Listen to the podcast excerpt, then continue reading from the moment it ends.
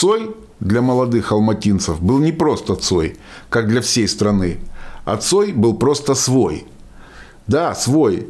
У многих было чувство, что это пацан с соседнего двора, и поет он песни именно нашего двора – а то, что он любил курнуть, ну, не могу утверждать. Это делало его просто в доску своим. Многие из нас думали, что он алматинец. И ходила легенда, что он вот тут, именно тут, именно в этом доме родился и вырос. А так как корейская диаспора по величине третья в городе, то практически в каждом классе был свой Цой. А фамилия Цой также часто встречается у корейцев, как у русских сидоров. Даже в нашей школе учился Сашка Цой и тоже пел и играл на гитаре но также в молодые годы его жизнь трагически оборвалась. В один прекрасный вечер по городу разошелся слух, что Виктор в Алмате и что снимают какой-то фильм.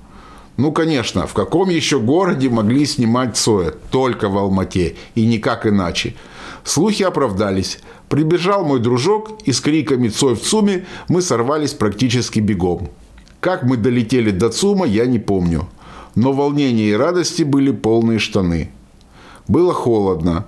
У ЦУМа никакого ажиотажа мы не обнаружили и уже собрались бить товарища. Но товарищ, чувствуя опасность, забежал в здание и, выбежав из тяжелых стеклянных дверей, радостно заорал «Пацаны, он в подвале!»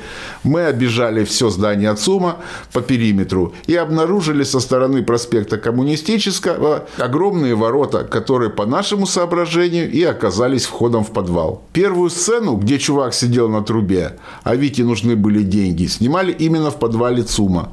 Мы прыгали перед закрытыми воротами, но нас, естественно, туда не пускали. Мы залезли на парапет и приготовились ждать. Цой появился поздно. Мы его узнали только со спины. Мы дружно заорали «Я сажаю алюминиевые огурцы на бриллиантовом поле». Легенда обернулся, посмотрел наверх и, махнув рукой, сел в автобус. Эх, уехал. Но счастью не было предела. Мы отправили нашего информатора к съемочной машине, где какой-то парень скручивал провода, узнать, где будут следующие съемки. Информатор языка не пробил. Через пару месяцев тот же информатор с выпученными глазами объявил, что на Тулебайке ночью будут снимать опять. Где он это узнавал, одному богу известно. Последним 78-м автобусом, который ходил по проспекту Абая, мы доехали до сельхозинститута и спустились вниз по Тулебаева. В те годы, в ночное время, эта улица была закрыта с двух сторон. Стояли милиционеры и зорко следили за обстановкой. Да и понятно, на этой улице жил сам Кунаев. Но жил ли он в те годы или уже не жил, я не помню. В общем, кроме фонарей с прожектором на расстоянии метров 70 мы разглядеть ничего не могли. Тем более еще шел очень-очень густой снег. Мы, прищурив глаза, всматривались в ярко освещенную улицу.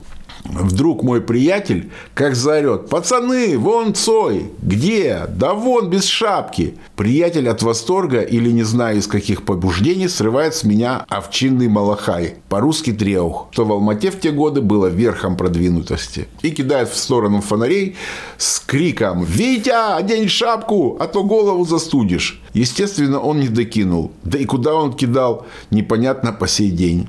Слуга закона, который стоял на посту, увидя эту картину, улыбаясь, принес мой малахай и нахлобучил на мою голову со словами «Носи, рок-н-ролл!».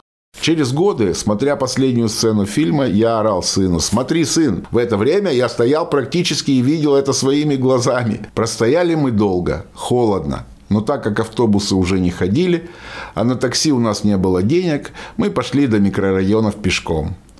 Алмата в ту ночь была белая красавица. Мы шли по Абая и орали, что было сил. Пустынной улицей вдвоем, с тобой куда-то мы идем. Счастье. Прошли годы.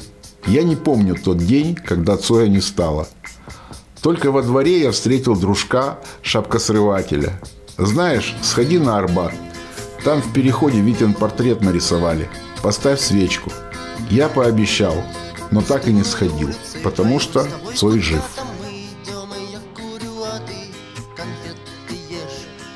Светят фонари, давно ты говоришь, пойдем в кино, а я тебя зову. М -м, табак, конечно.